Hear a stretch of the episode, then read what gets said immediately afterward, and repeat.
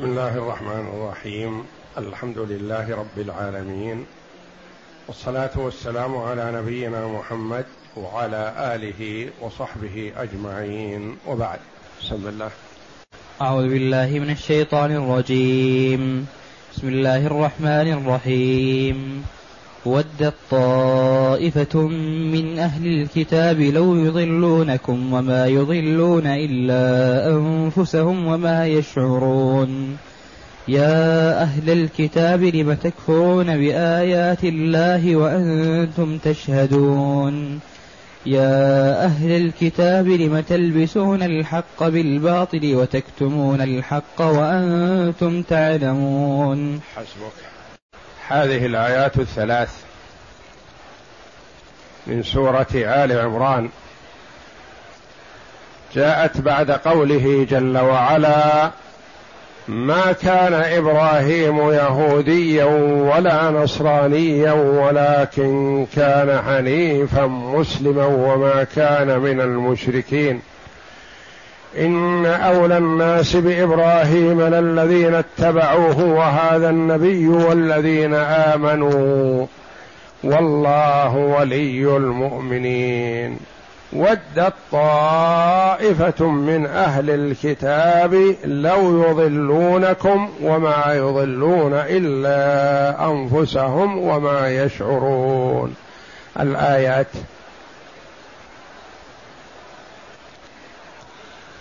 ودت طائفة يعني تود وتتمنى وتحب. هذه الطائفة من اليهود، والطائفة الجماعة من الناس اتفقوا على أمر ما، على دين، على عمل، على قراءة، على شيء ما. يقال طائفة يعني مجموعة من الناس اتفقوا على شيء ما. بين الله جل وعلا هذه الطائفة أنها من أهل الكتاب، وتقدم لنا أن المراد بأهل الكتاب اليهود والنصارى، وقد يراد بذلك أحدهم اليهود أو النصارى. طائفة من أهل الكتاب. قد يقول قائل مثلا إن الله مدحهم، مدح هؤلاء بأنهم أهل كتاب، وليس كذلك، لأنه لأن اللفظ قد يكون مدحا إذا طابق وناسب، ويكون ذما إذا لم يطابق الموصوف الصفة. فقد تقول تمدح شخصا مثلا أو تنسبه إلى شيء حسن هو من أهله ومن القائمين به، فهو مدح. يا أيها الذين آمنوا يعني اتصفوا بصفة الإيمان. يقول عبد الله بن مسعود رضي الله عنه: إذا سمعت الله يقول يا أيها الذين آمنوا فأرعها سمعك، فإنه إما خير تؤمر به أو شر تنهى عنه. يخاطبك الله جل وعلا بهذه الصفة الطيبة المحببة فامتثل. لكن إذا قال الله جل وعلا يا أهل الكتاب فلا يخلو، إن كانوا عاملين بالكتاب فهو مدح، وإن من أهل الكتاب لمن يؤمن بالله، هذا مدح لهم. وإذا كانوا غير عاملين بالكتاب فهذا توبيخ لهم، يعني أنتم أهل كتاب وأنتم أهل علم ولم تطبقوا ما عندكم من العلم. قال بعض الفسرين: مثل ما تقول للرجل الفاسق يا ابن الرجل الصالح، يا ابن الرجل التقي، يعني ما يليق بك الفسق وأبوك بتلك الصفة الجميلة الحسنة. وهؤلاء يقال لهم يا أهل الكتاب، يعني أنتم أهل الكتاب وأهل العلم وأهل المعرفة، ما ينبغي لكم أن تخالفوا كتابكم، فإذا خالفتم فذلك ذم ونقيصة في حقكم. ودت طائفة من أهل الكتاب، ما المراد بهؤلاء؟ النصارى أم اليهود؟ قال بعض المفسرين رحمهم الله: إذا جاء في سورة آل عمران يا أهل الكتاب فالمراد النصارى، وهذا اجتهاد منه رحمه الله، وإلا فيأتي خطاب لأهل الكتاب ولا يراد به النصارى وإنما يراد به اليهود، كآيات جاءت بخصوص اليهود.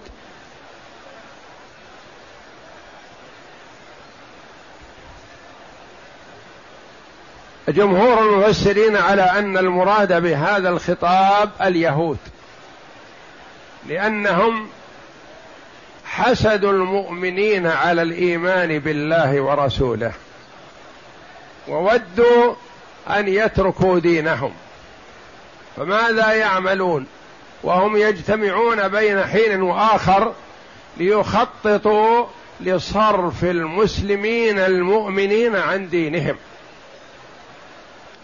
ولا يريدون أن يدخلوهم في ديانتهم اليهودية، وإنما يريدون حسدا أن يصرفوهم عن دينهم، يصرفوهم عن الحق إلى الباطل، وذلك أن طائفة من اليهود قالوا لبعض المسلمين المؤمنين: تركتم دينكم واتبعتم محمد، ودينكم خير من دينه، ومنهجكم وطريقتكم أحسن من طريقة محمد، لأنهم يريدون أن يصرفوا هؤلاء المؤمنين عن دينهم. ودت طائفة من أهل الكتاب لو يضلونكم. وقيل المراد بها الطوائف الثلاث من طوائف اليهود الذين عاهدهم وعاقدهم النبي صلى الله عليه وسلم وهم جيران في المدينة، وهم بنو قريظة وبنو النضير وبنو قينقاع، ثلاث الطوائف الكبار التي في المدينة التي عاهدهم النبي صلى الله عليه وسلم، وكل طائفة نقضت العهد. ودت طائفة من أهل الكتاب لو يضلونكم، والإضلال صرف المرء عن الحق، يعني يكون هو على الحق فيصرف عن الحق إلى الضلال. لو يضلونكم وما يضلون إلا أنفسهم، يعني هذا الفعل يعود وباله عليهم هم، وإلا فالله جل وعلا ثبت المؤمنين كما جاء أنهم جاءوا إلى معاذ بن جبل رضي الله عنه، الصحابي الجليل رضي الله عنه، قالوا له: كيف ترك دينك وما أنت عليه إلى اتباع محمد؟ معاذ بن جبل الذي أقسم النبي صلى الله عليه وسلم أنه يحبه، وخبر النبي صلى الله عليه وسلم كله صدق لو لم يقسم، قال: والله يا معاذ إني لا أحبك. فقال معاذ رضي الله عنه: وأنا والله يا رسول الله إني لا أحبك. ثم قال النبي صلى الله عليه وسلم لمعاذ: لا تدعن أن تقول دبر كل صلاة: اللهم أعني على ذكرك وشكرك وحسن عبادتك. هذه نصيحة النبي ووصية النبي لمعاذ بن جبل رضي الله عنه. هل أشقياء اليهود يأتون إلى معاذ بن جبل، وقيل إلى عمار بن ياسر، يقول لمعاذ بن جبل قوي الإيمان الثابت رضي الله عنه وأرضاه، الذي يحشر أمام العلماء يوم القيامة برتوة، يتقدم علماء أمة محمد صلى الله عليه وسلم لما يتصف به من العلم والفضل والجلالة القدر رضي الله عنه، يقولون له: لما تركت دينك ومنهجك الذي أنت عليه واتبعت محمد؟ ما أنت عليه خير وأحسن مما هو عليه محمد. وما يضلون إلا أنفسهم، يعني يعود هذا الضلال عليهم، وإلا فلا يضيروا ولا يلتفت لهم معاذ بن جبل ولا غيره من الصحابة رضي الله عنهم. أناس من قوة الإيمان يضحوا بكل غال ونفيس من أجل إرضاء الله جل وعلا وإرضاء رسوله صلى الله عليه وسلم، ويقبلون من اليهود ما يقولون لا. وما يضلون إلا أنفسهم، يعني يعود هذا الضرر والوبال والضلال على أنفسهم، وإلا فالله جل وعلا ثبت المؤمنين على طاعته ولن يتزحزحوا. وما يشعرون، ما يعلمون، ما يشعرون أن هذا الفعل يعود عليهم بالضرر،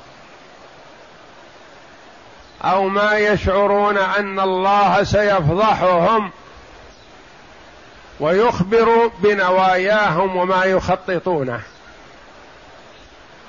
كما سيأتي: وقالت طائفة من أهل الكتاب آمنوا بالذي أنزل على الذين آمنوا وجه النهار واكفروا آخره لعلهم يرجعون. يخططون ويبرمون الأمور ثم يفضحهم الله جل وعلا، لأنه يعلم السر وأخفى. ما يكون من نجوى ثلاثة إلا هو رابعهم، ولا خمسة إلا هو سادسهم، ولا أدنى من ذلك ولا أكثر إلا هو معهم أينما كانوا، ما تخفى عليه خافية. يخبر رسول الله صلى الله عليه وسلم بما سيقول المنافقون قبل أن يقولوه. إذا جاءك المنافقون قالوا، يخبره بأنهم سيجيئون المنا... سيجيء المنافقون ويقولون كذا، وسيقول اليهود كذا، قبل أن يقولوا هذا القول ثم يقولوه. سيقول السفهاء من الناس ما ولاهم عن قبلتهم، سيقول ما قالوا إلى الآن، لكنهم سيقولوا وقالوا فعلا. سيقول السفهاء من الناس، سفه الله جل وعلا عقولهم وأخبر أنهم سيقولون كذا قبل أن يقولوه وقالوه.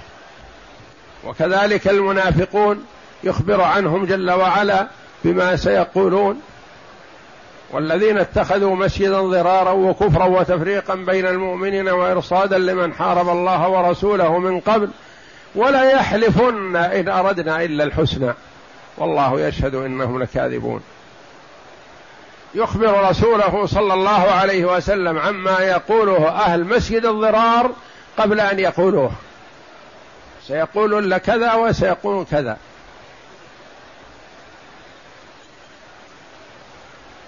وما يضلون إلا أنفسهم وما يشعرون، ما يعلمون، ما عندهم علم ولا شعور ولا إدراك أن هذا الفعل يعود عليهم بالضرر. وهكذا عمل المنافق وعمل الفاجر، وإنفاق الفاجر أمواله في معصية الله يعود عليه بالضرر وما يشعرون.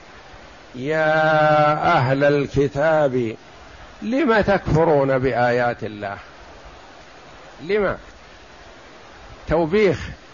ولو يا أهل الكتاب أنتم عندكم علم، عندكم معرفة وبصيرة، وكنتم تتوعدون المشركين.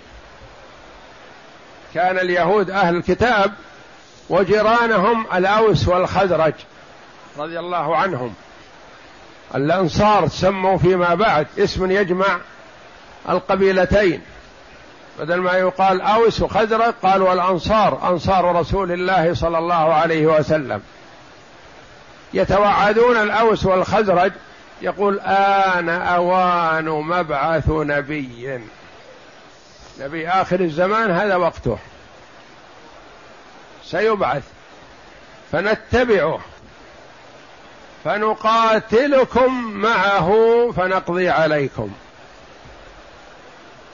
لما جاء النبي صلى الله عليه وسلم يعرض نفسه على نفر من أهل المدينة، قال بعضهم لبعض: يا قومي بادروا هذا هو الذي تتوعدكم به يهود، كونوا أسبق منهم، فسبقوا رضي الله عنهم وأرضاهم. يا أهل الكتاب لم تكفرون بآيات الله، لم تكفرون جحد وتكبر وعناد وحسد، وإلا عندكم يقين لا شك فيه أن محمدا رسول الله، وأنه إلى الثقلين إلى الجن والإنس، لا كما يقول بعضهم نعم، نقول بعض اليهود عليهم لعنة الله يقول نعم محمد نبي، لكن نبي للعرب ما علينا منه، نبي للعرب. قال هذا طوائف من طوائف اليهود بالمدينة، قالوا ما عندنا شك أن محمد نبي لكن ليس لنا، وهم يعرفون حقيقة أنه رسول الله إلى الثقلين الجن والإنس، ليس للإنس فقط بل والجن، وشريعته باقية إلى أن يرث الله الأرض ومن عليها إلى آخر الزمان.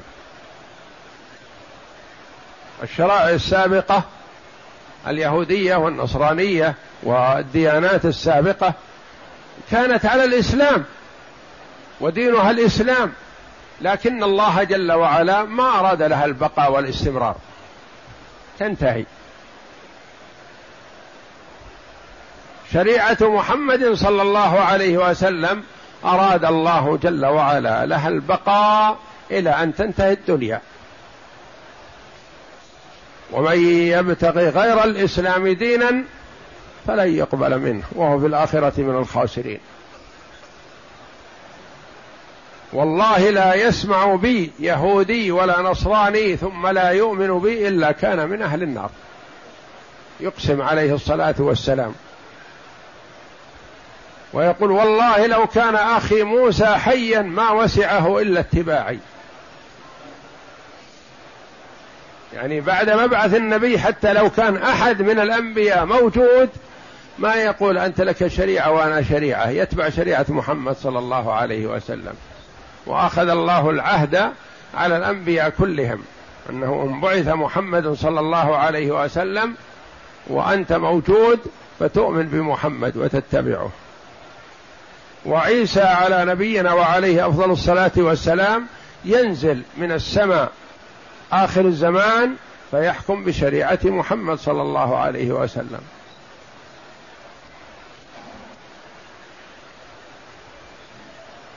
يا أهل الكتاب لم تكفرون بآيات الله، المراد بآيات الله قيل محمد صلى الله عليه وسلم لأنه آية من آيات الله،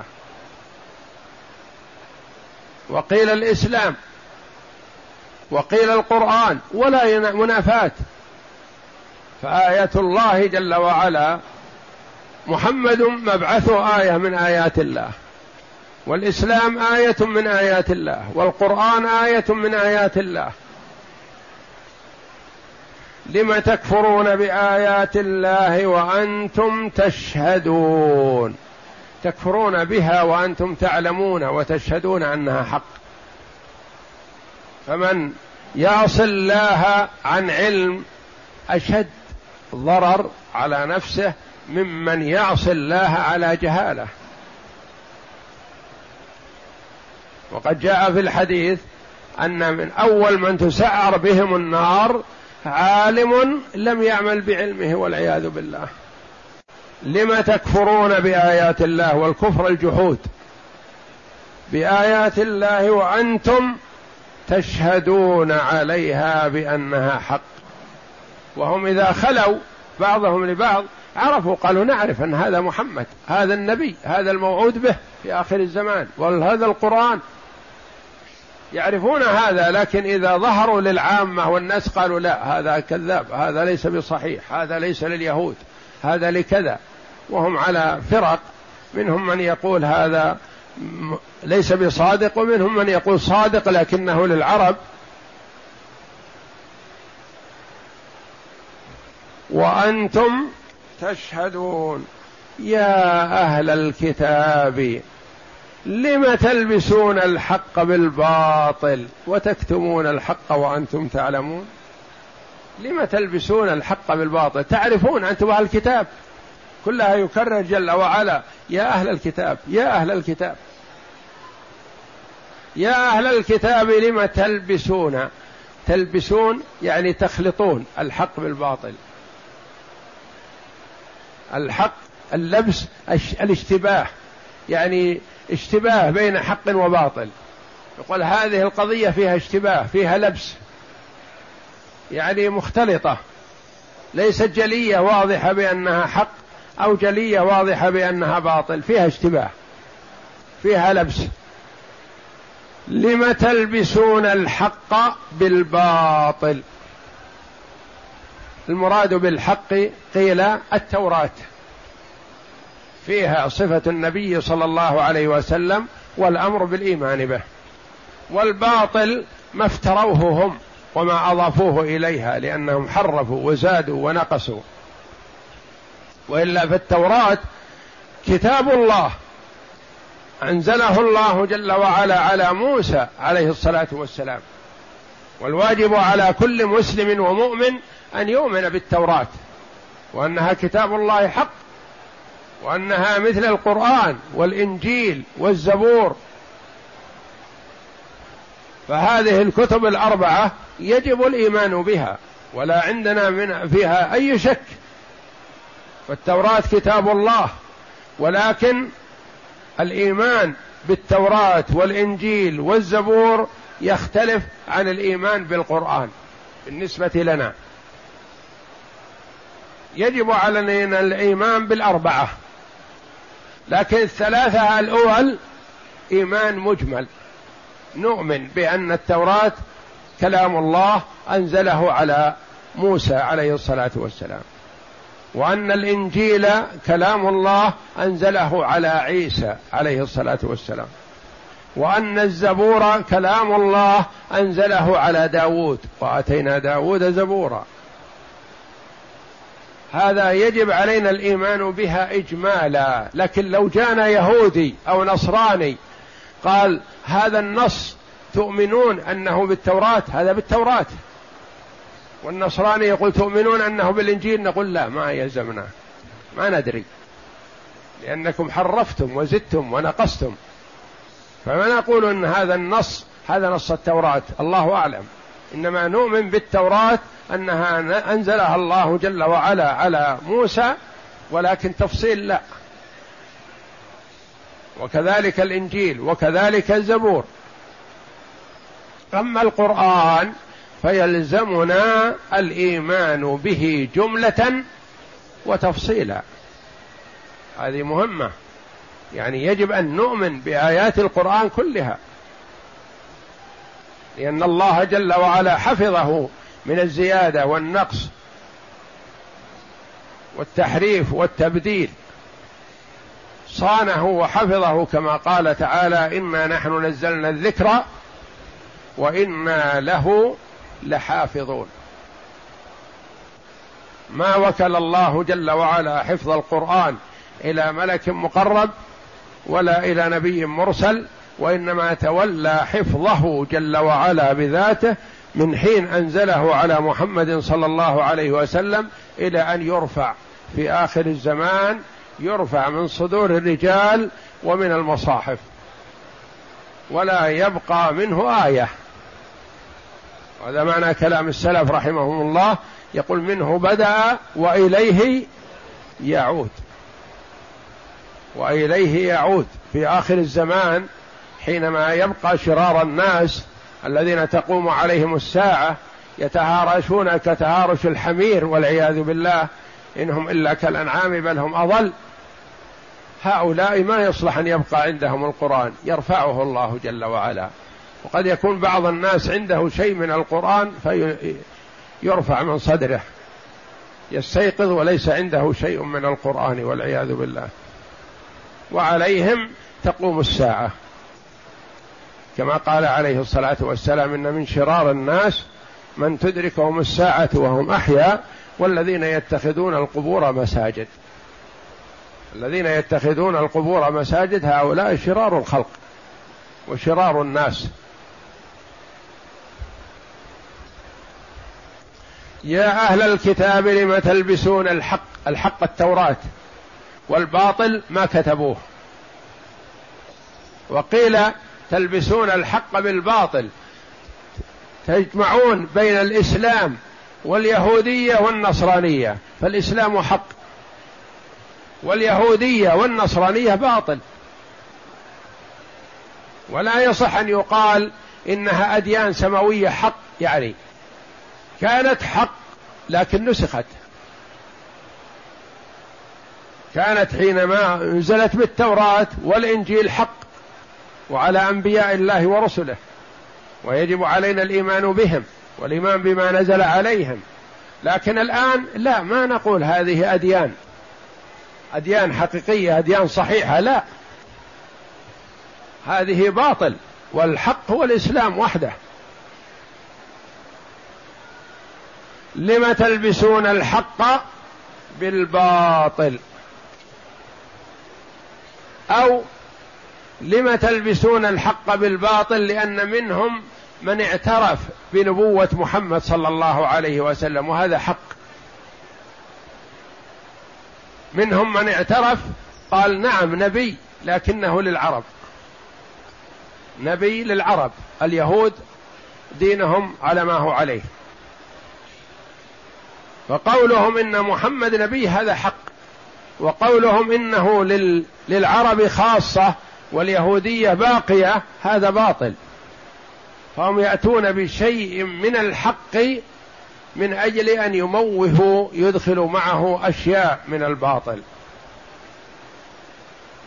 لم تلبسون الحق بالباطل، يعني مثل ما يقول بعض الناس الآن ضلالا وخطأ، نريد المقاربة التقريب بين الأديان، ما يصلح، هذا من لبس الحق بالباطل، أديان منها حق ومنها باطل، ما يمكن ناخذ من هذا كلمة وهذا كلمة، يصير لا دين لا شيء. إذا ما طبقنا الإسلام بحذافيره فلا إسلام، يعتبر ممن يؤمن ببعض ويكفر ببعض، الإسلام ما يترك منه شيء. واليهودية والنصرانية ما فيها ما يخلو، إما أن يكون حق نسخ أو باطل، فالحق المنسوخ انتهى مفعوله، ولا فيها حق لكنه منسوخ نسخه الله جل وعلا. فالتقريب أو المقاربة مثل ما يقولون بين الأديان حتى يعيش الناس كلهم بسلام وعلى دين واحد هذا ضلال، هذا دعوة إلى الكفر والضلال، لأنه كان يقول اترك شيء من الإسلام وخذ بشيء من النصرانية، اترك شيء من الإسلام وخذ بشيء من اليهودية، خلى المسألة جميع يهودي ونصراني ومسلم كلهم سواء، هذا كفر، هذا خروج عن الإسلام، وإنما الإسلام جزء لا يتجزأ، شيء واحد أصوله لا بد منها، وأما فروعه فبحسب تمكن الشخص من ذلك، يكون هذا تقي مطبق للسنن والواجبات ومجتنب للمنهيات، وهذا مطبق للواجبات وواقع في شيء من المكروهات، والآخر قائم بالواجبات لكن واقع في شيء من المحرمات، هذا مسلم كله مسلم، لكنهم ليسوا على درجة واحدة، وإيمان الخلق ليس على درجة واحدة، وتقى الناس ليسوا على درجة واحدة. إيمان أبي بكر رضي الله عنه لو وزن بإيمان الأمة كلها لرجح، الإيمان له أصل لكنه يتفاوت عند الناس، فإيمان زيد ليس, ليس كإيمان عمرو، إيمان الأنبياء ليس كإيمان من عداهم، إيمان الصحابة رضي الله عنهم ليس كإيمان غيرهم، إيمان كبار الصحابة رضي الله عنهم وفقهاء الصحابة ليس كإيمان غيرهم. يا أهل الكتاب لم تلبسون الحق بالباطل، فالدعوة والسعي إلى التقارب بين الأديان هذه دعوة ضالة خروج عن الإسلام. إذا كان يريد أن يجمع دين مشترك بين الأديان الثلاثة، لم تلبسون الحق بالباطل وتكتمون الحق، تجحدون الحق وتكتمونه، كتمان الشيء جحده وإخفاؤه وعدم إظهاره. يعني هم يعلمون حقيقة الأمر، إيمان محمد وأنه واجب على كل عاقل أن يؤمن به، لكنهم يجحدون هذا. وكما قال الله جل وعلا عنهم يعرفونه كما يعرفون أبناءهم. ينقل عن عبد الله بن سلام رضي الله عنه اليهودي الذي أسلم، حبر من أحبار اليهود، أنه يقسم أنه يعرف محمدا صلى الله عليه وسلم أكثر من معرفته لابنه. يقول محمد أخبرني عنه ربي جل وعلا، ما في مجال للشك، وابني حبر من أحبار اليهود رضي الله عنه. لما قدم النبي صلى الله عليه وسلم المدينة موفق، جاء تحرى، سمع عن هذا، جاء أراد أن يتأكد، فتحرى العلامات التي يعرفها في كتابه لأنه عالم، فوجدها تنطبق على النبي صلى الله عليه وسلم.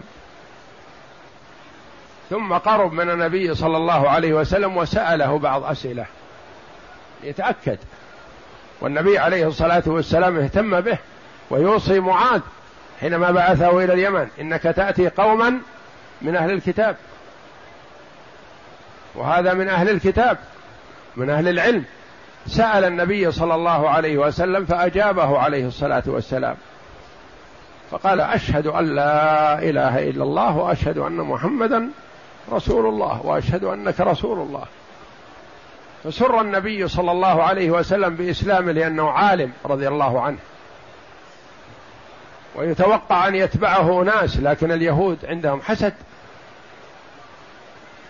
وقال يا رسول الله إن اليهود أهل بهت وكذب وافتراء، لو علموا عن إسلامي رموني بما أنا بريء منه، وربما وقع في نفسك شيء من هذا، قالوا هذا كذاب، هذا مفتري، هذا كذا، هذا كذا، إذا علموا. وأحب يا رسول الله أن تسألهم عني قبل أن يعلموا بإسلامي. فأجابه النبي صلى الله عليه وسلم على ذلك، ودعا بعض أحبار اليهود علماءهم وقال لهم ما تقولون في عبد الله بن سلام؟ قالوا نعم، هو خيرنا وابن خيرنا وأفضلنا وابن أفضلنا، أثنوا عليه خيرا. قال أرأيتكم إن أسلم تسلمون؟ قالوا حاشاه من ذلك، ما يمكن يسلم هو، لأنه متمكن في اليهودية. فخرج رضي الله عنه وقال أشهد أن لا إله إلا الله وأشهد أن محمدا رسول الله، واتقوا الله يا معشر يهود ألستم تجدون صفة محمد صلى الله عليه وسلم في كتابكم، فاتقوا الله في أنفسكم لا تهلكوا أنفسكم. ودعاهم رضي الله عنه إلى الإيمان، فقالوا كذاب، هذا شرنا وابن شرنا، وسبوه. فقال النبي صلى الله عليه وسلم، فقال عبد الله بن سلام رضي الله عنه للنبي صلى الله عليه وسلم ألم أقل لك يا رسول الله؟ يعني لو كان من أول الأمر كان ربما يقع في نفس النبي صلى الله عليه وسلم، يعني يكون على حذر منه، لأنه ربما يكون له هدف، لكن شهد له صحبه بالخيرة وأنه من أفضلهم وخيرهم، وشهد أن لا إله إلا الله، ما بقي شيء رضي الله عنه وأرضاه. وهو من الذين يؤتون أجرهم مرتين، لأنه مؤمن بعيسى ومؤمن مؤمن بموسى ومؤمن بمحمد صلى الله عليه وسلم. لم تلبسون الحق بالباطل وتكتمون الحق وأنتم تعلمون؟ يعني من يكتم الحق وهو يعلم أشر وأسوأ حال ممن يكتم الحق عن جهل. وجاء أن من سئل عن علم فكتمه ألجم يوم القيامة بلجام من نار والعياذ بالله، إنه صمت عن الحق وهو يعرفه. واليهود يعرفون وعندهم علم لكنهم كتموه وجحدوه والعياذ بالله. لم تلبسون الحق بالباطل وتكتمون الحق وأنتم تعلمون. كل هذا توبيخ ولوم لأهل الكتاب، والمراد والله أعلم في هذا اليهود، لأنهم هم جيران النبي صلى الله عليه وسلم. والنصارى جاءوا وفد إلى النبي صلى الله عليه وسلم من نجران، وأنزل الله جل وعلا آيات تخصهم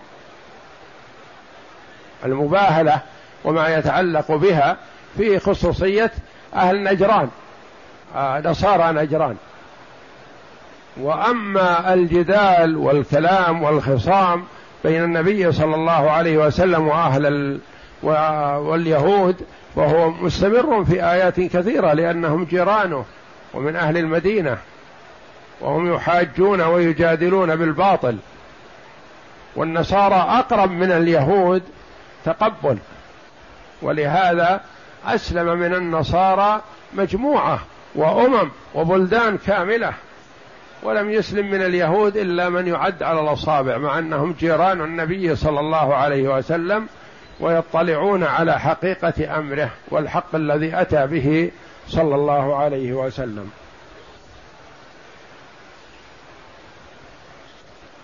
يا أهل الكتاب لم تلبسون الحق بالباطل وتكتمون الحق وأنتم تعلمون. اقرأ. يخبر تعالى عن حسد اليهود للمؤمنين وبغيهم إياهم الإضلال، وأخبر أن وبال ذلك إنما يعود على أنفسهم وهم لا يشعرون أنهم ممقور بهم. ثم قال تعالى منكرا عظيما منكرا عليهم يا أهل الكتاب منكرا عليهم يا أهل الكتاب لم تكفرون بآيات الله وأنتم تشهدون، أي تعلمون صدقها وتتحققون حقها. يا أهل الكتاب لم تلبسون الحق بالباطل وتكتمون الحق وأنتم تعلمون، أي تكتبون ما في كتبكم من صفة محمد صلى الله عليه وسلم وأنتم تعرفون ذلك وتتحققونه. وقالت طائفة من أهل الكتاب آمنوا بالذي أنزل على الذين آمنوا وجه النهار واكفروا آخرة الآية.